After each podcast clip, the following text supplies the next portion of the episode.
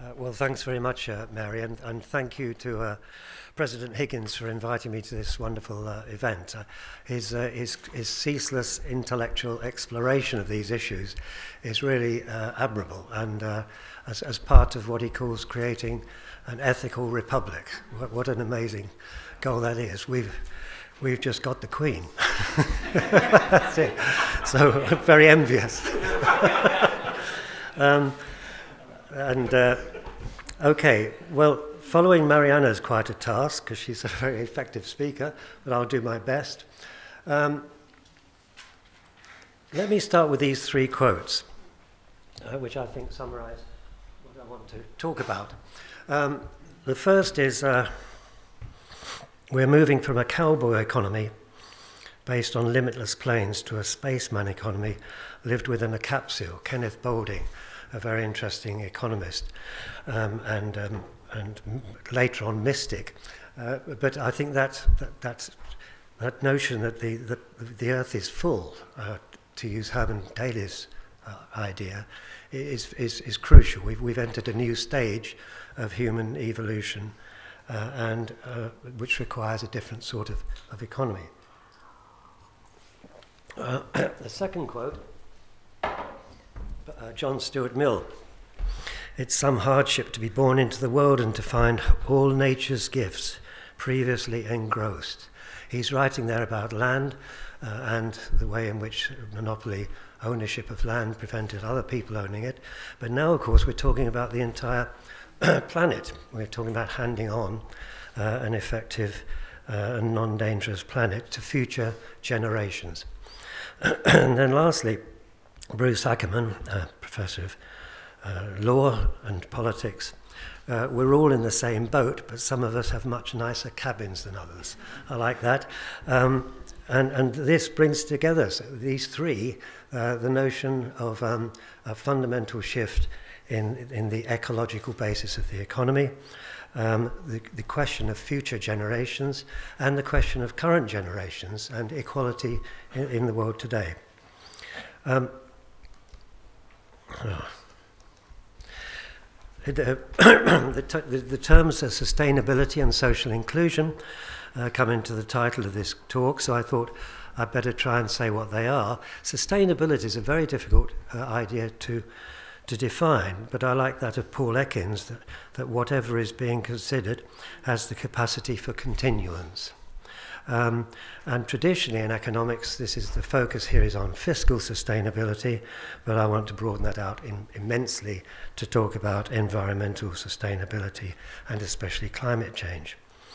Social inclusion, I'm going to take to mean both um, the pursuit of equity, equality, uh, but also solidarity, which um, I define as feelings of sympathy and responsibility between people that promote mutual support. Um, so, another way of putting all this is that we need a trust, uh, a just transition to a sustainable uh, economy. Um, and so, this leads to rethinking economics, both uh, normatively and positively, if you want to use that, for it, that uh, contrast. The normative shift for me the central normative shift is to question the central role of preferences, which Mariana's already uh, emphasized in her talk, um, and to counterpose the idea of common human needs as an alternative metric or concept, if you like, of well being. Um, uh, but then the second shift is uh, that we uh, have to envisage new roles for the state, amongst many other things here. Just not the only one um, including ecological management, recomposing consumption, and integrating eco-social policies. So that's the gist of it. The plan of the lecture is that I'll, look at, first of all, global dilemmas of what I'll call the Plutocene. then I'll say a few words about universal human needs and how that entails rethinking value. And then uh, I, I distinguish uh, in this book, perhaps I could hand this book round.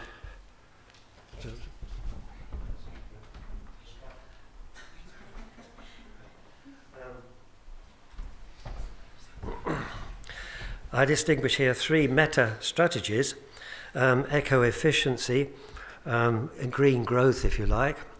Um, and that's often contrasted with the third one there, uh, post growth or, or degrowth. Uh, and um, that, that, that choice seemed so stark and difficult to reconcile for me that in the book I devise an, an, an intermediate transitional phase, if you like, recomposing consumption. So I want to say a few words about those. Um, so this is the, uh, this is the uh, Anthropocene, a tremendous increase in emissions um, in this last century, uh, going up this extraordinarily steep way. Um, and then this is the heating of the earth, which has resulted. Anything which is yellow or orange or red on this map indicates uh, a rise in temperature. And of course, one thing that stands out there is the extraordinary rise of temperatures in the Arctic ocean, in the Arctic area. But it's happening across across the world. Um, the general rise since the 19th century has been about one degree perhaps 1.1 degrees, and the safe uh, rise, it's reckoned now, is 1.5 degrees. So we're already two thirds of the way there. Um, but that's not all. We must, we must then start thinking about who's contributing to these emissions. And um, this uh, very interesting diagram uh, shows how clearly unequal this contribution is, this, these responsibilities for the warming of the heating of the planet. Um, the top 10% of us accounting for about 50% of all uh, emissions, and the bottom 50% of the world accounting for, for 10%. Um, this I call, following a, a friend in, in Finland, uh, the Plutocene, the Anthropocene, coupled with hyper, hyper inequality. This is the, uh, in this diagram, it's as though everyone in the world is, is ranked from the richest to the poorest, irrespective of country, um, to, to, get that picture. Um, but you have this sort of a double uh, injustice that the peoples most responsible for global heating um, have, on the whole, been less affected so far uh, by the effects of climate change, which are even now uh, impacting on people. But I'm not talking about that.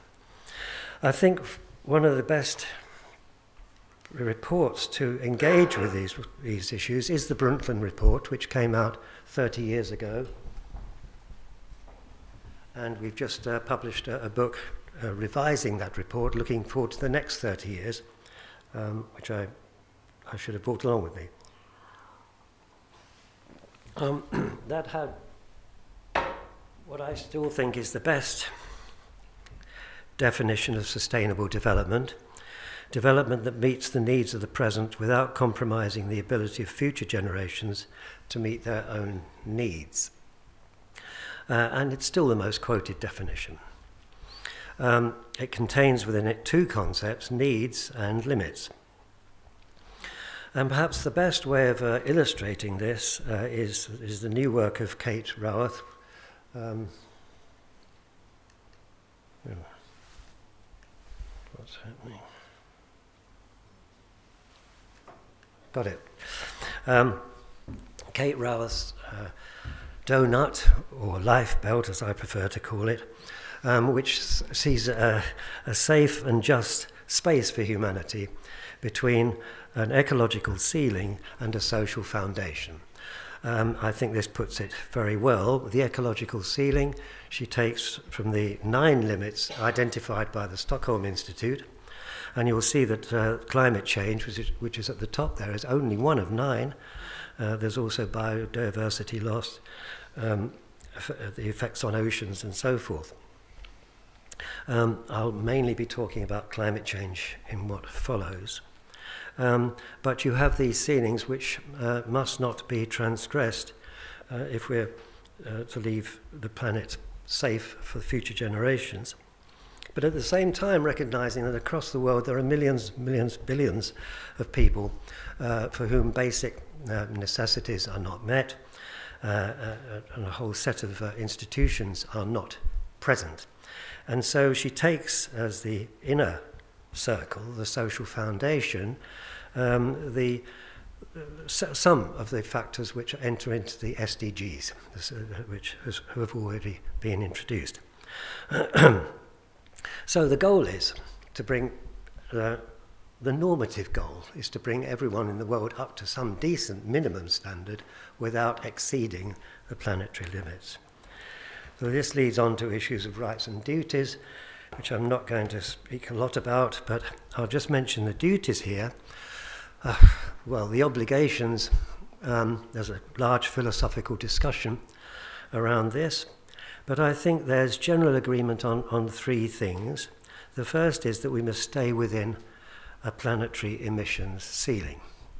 There's, there's a, a stock of emissions uh, which must not be exceeded. And the second is that these emissions sh- should be fairly allocated. So a notion of contract and converge is, is there, and there seems to be general agreement on that. And the third condition is that com- uh, climate change is already working uh, and causing uh, many problems, and so there should be a fair funding of adaptation and compensation measures to deal with what's already happened. And, uh, and not only that, but the allocation of these burdens should be just within countries as well as across the world. Uh, so there's a question of um, justice within nations. Now, the, uh, I suppose the next thing to say is that time's getting very short. We've mentioned that uh, the IPCC thinks that we need to be en route to a major reduction in emissions by 2030, which is now 11 years away, just soon to be 10 years away. Um, and um, there is a, a, stock flow issue here, but the stock of the flow of um, carbon, CO2 into the atmosphere and other greenhouse gases is rising. Um, but we must then stop that flow uh, and then bring it down at a sort of dizzying rate in order to keep the total stock uh, within safe limits. And the later that's left, uh, the faster has to be the subsequent contraction. Um, and this is just one illustration of this from a recent report. Um,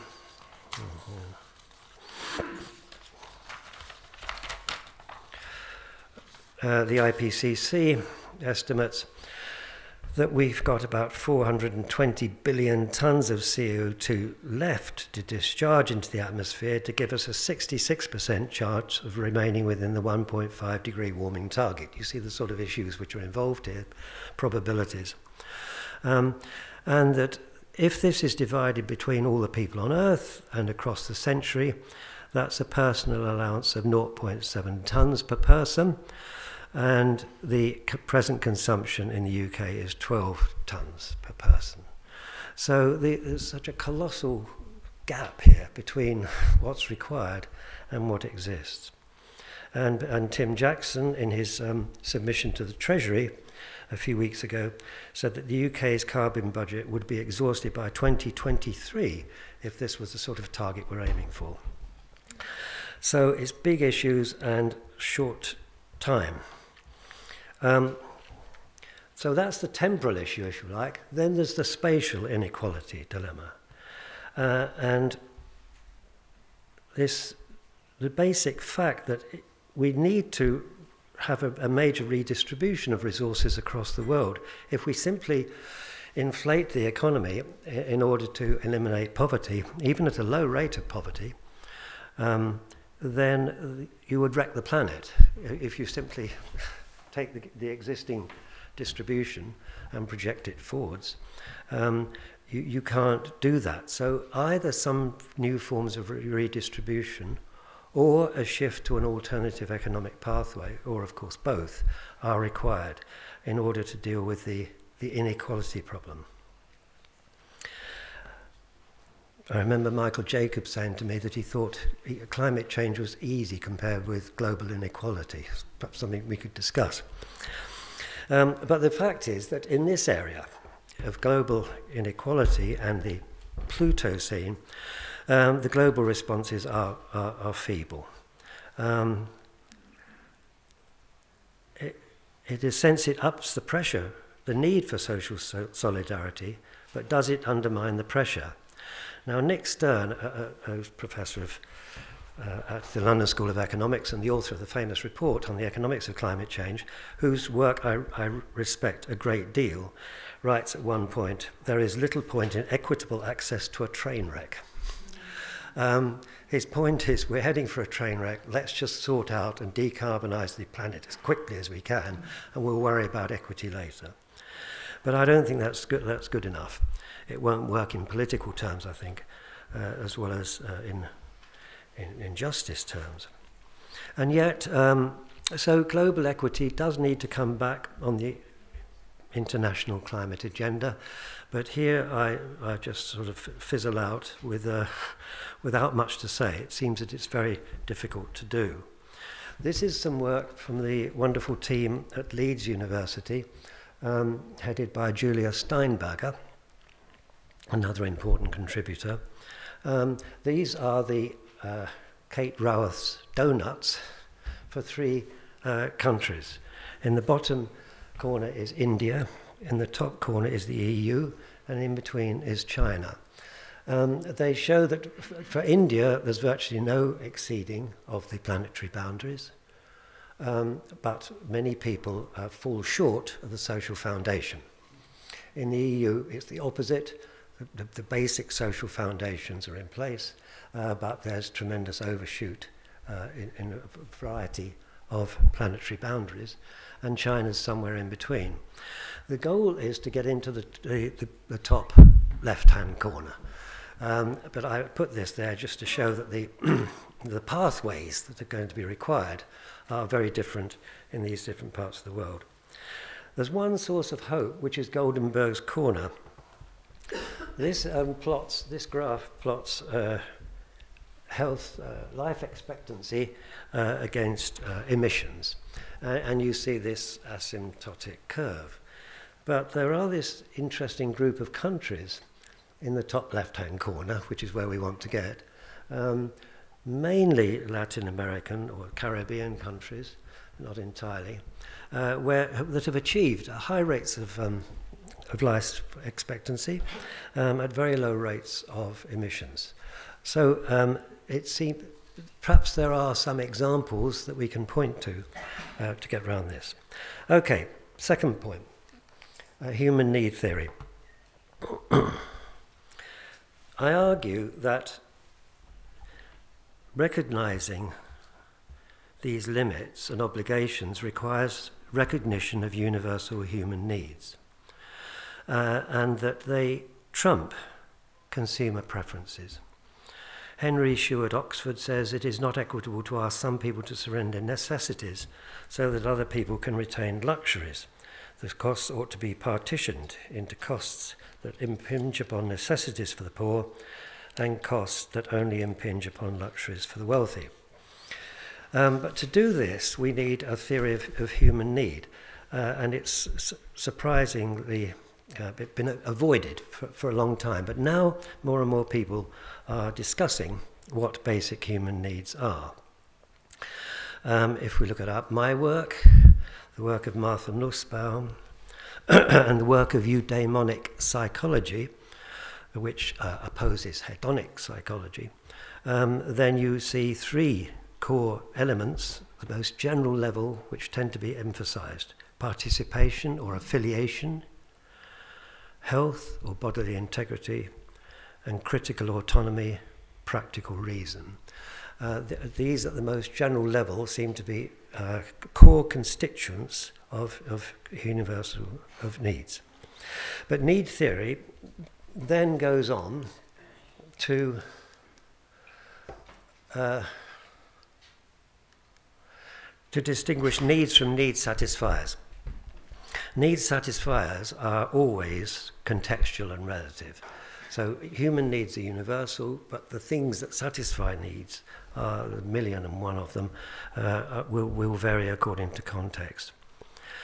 Um, and we, we can go on to in, uh, identify, however, certain components here uh, water, nutrition, shelter, and non material components, security in childhood, significant primary relationships. I want to stress that these are not just material, and then environmental components.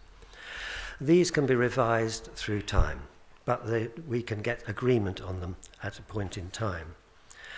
So, my argument is, uh, and I don't want to spend long on this, that we need a theory of human need in order to get understand sustainable and inclusive well-being because human needs contain five features which are crucial. They're, first of all, they're universal, they apply to all people. Secondly, they're objective. They're, they're not the same as happiness. The whole happiness thing is different. Um, uh, they're not the same as misery or anxiety. Um, thirdly, they're plural and non substitutable. There's a need for education, a need for health, a need for security in childhood, and different things affect them. You can't add them up into a single metric. Fourthly, uh, there's a notion of sustainability or sufficiency here.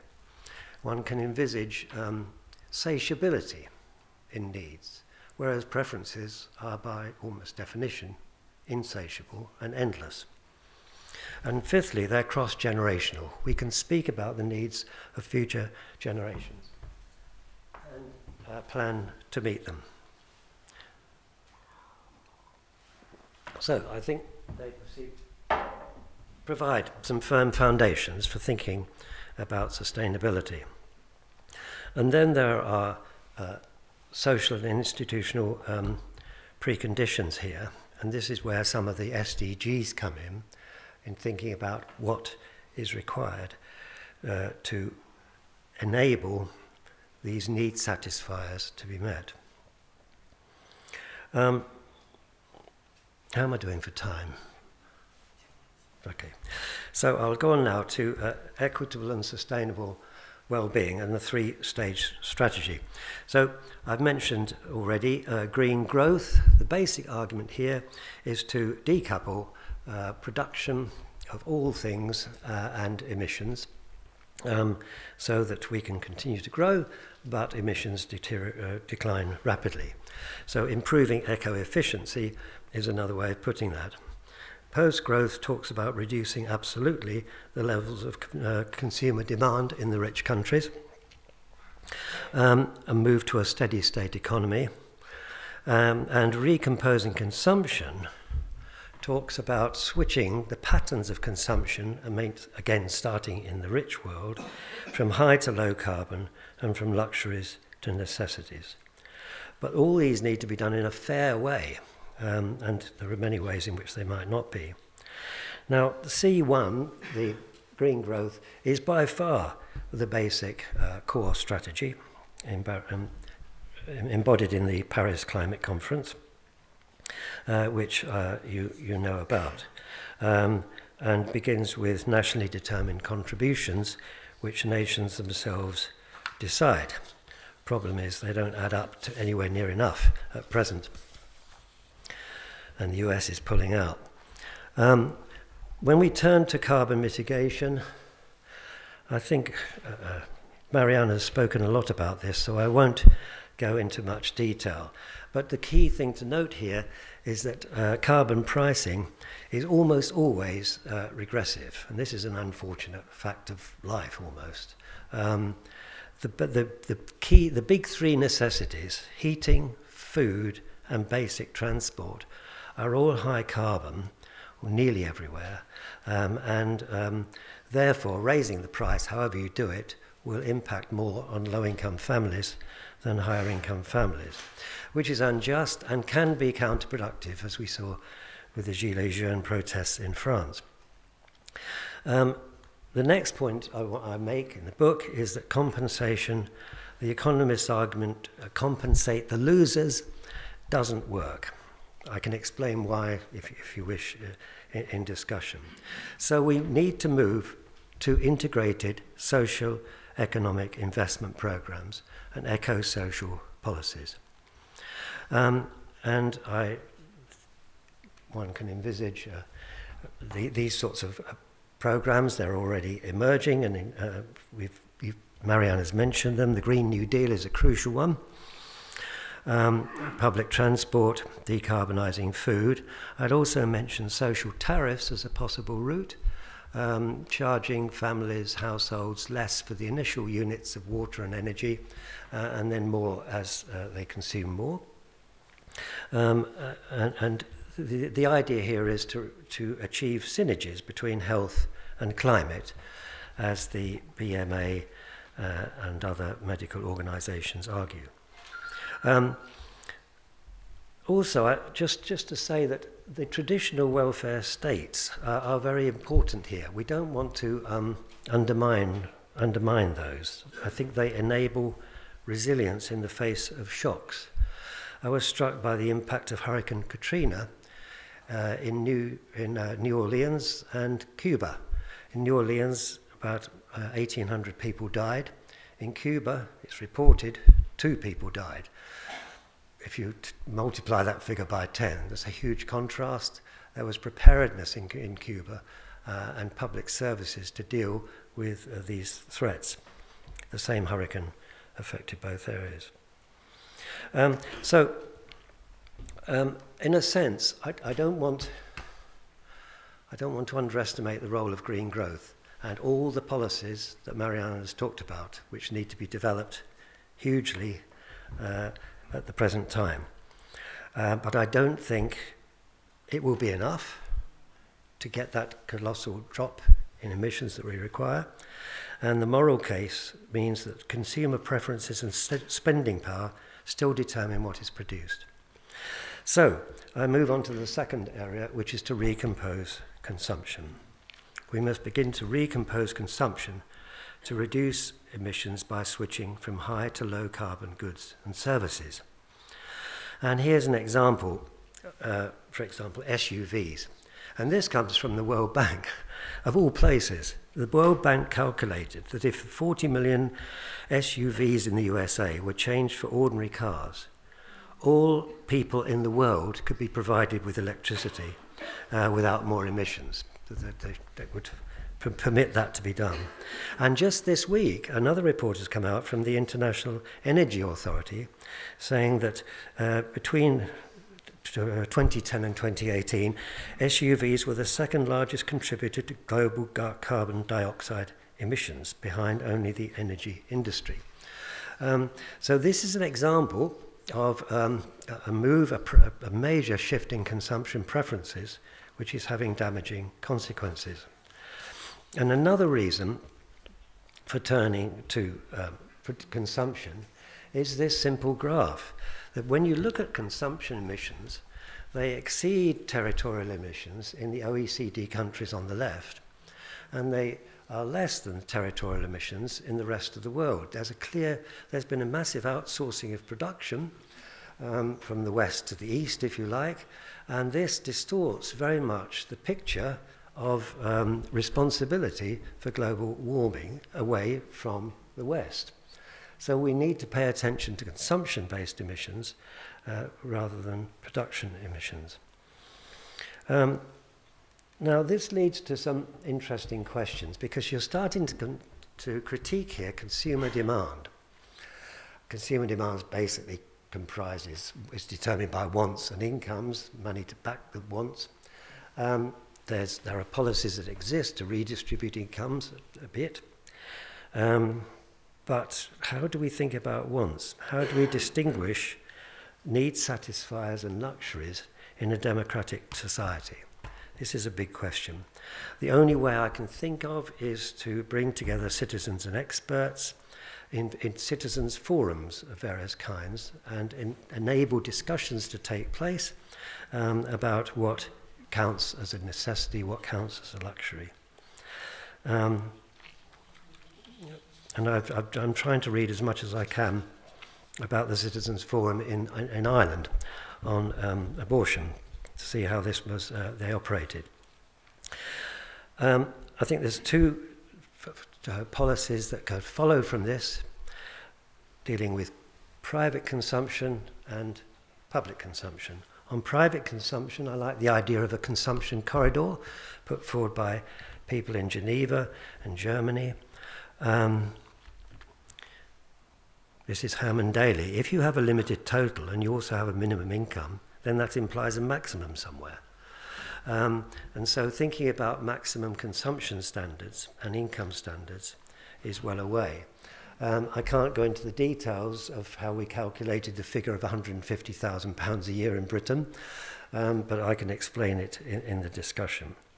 And we've also been undertaking research in London uh, with uh, focus groups to see whether there can be agreement on how much is regarded as wealth and riches. Uh, and what we tend to find there is that there is, uh, there is considerable agreement in different focus groups on what constitutes the wealthy and the affluent.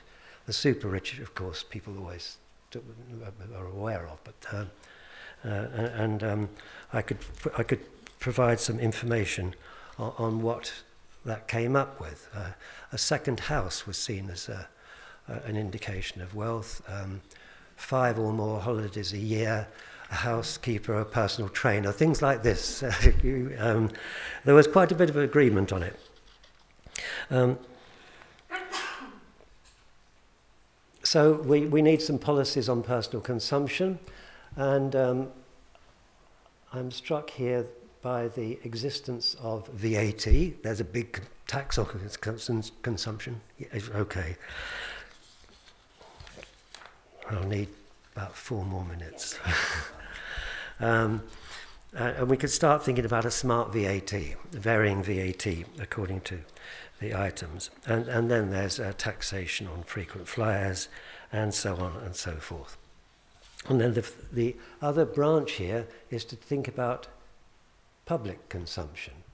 And um, we're recently producing uh, some work on universal basic services as a way of extending the idea of free provision for citizens beyond health and education to other areas, such as uh, free bus transport, for example, um, and uh, providing necessities uh, in this way.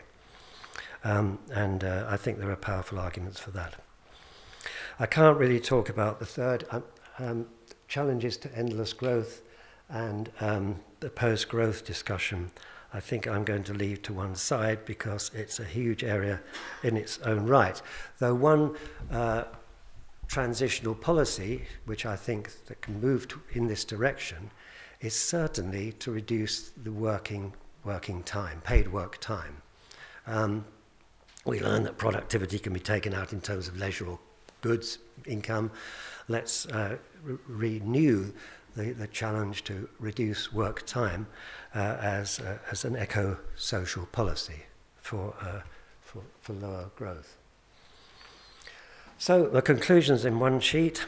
Um, we must consider sustainability and justice and equity in the same box.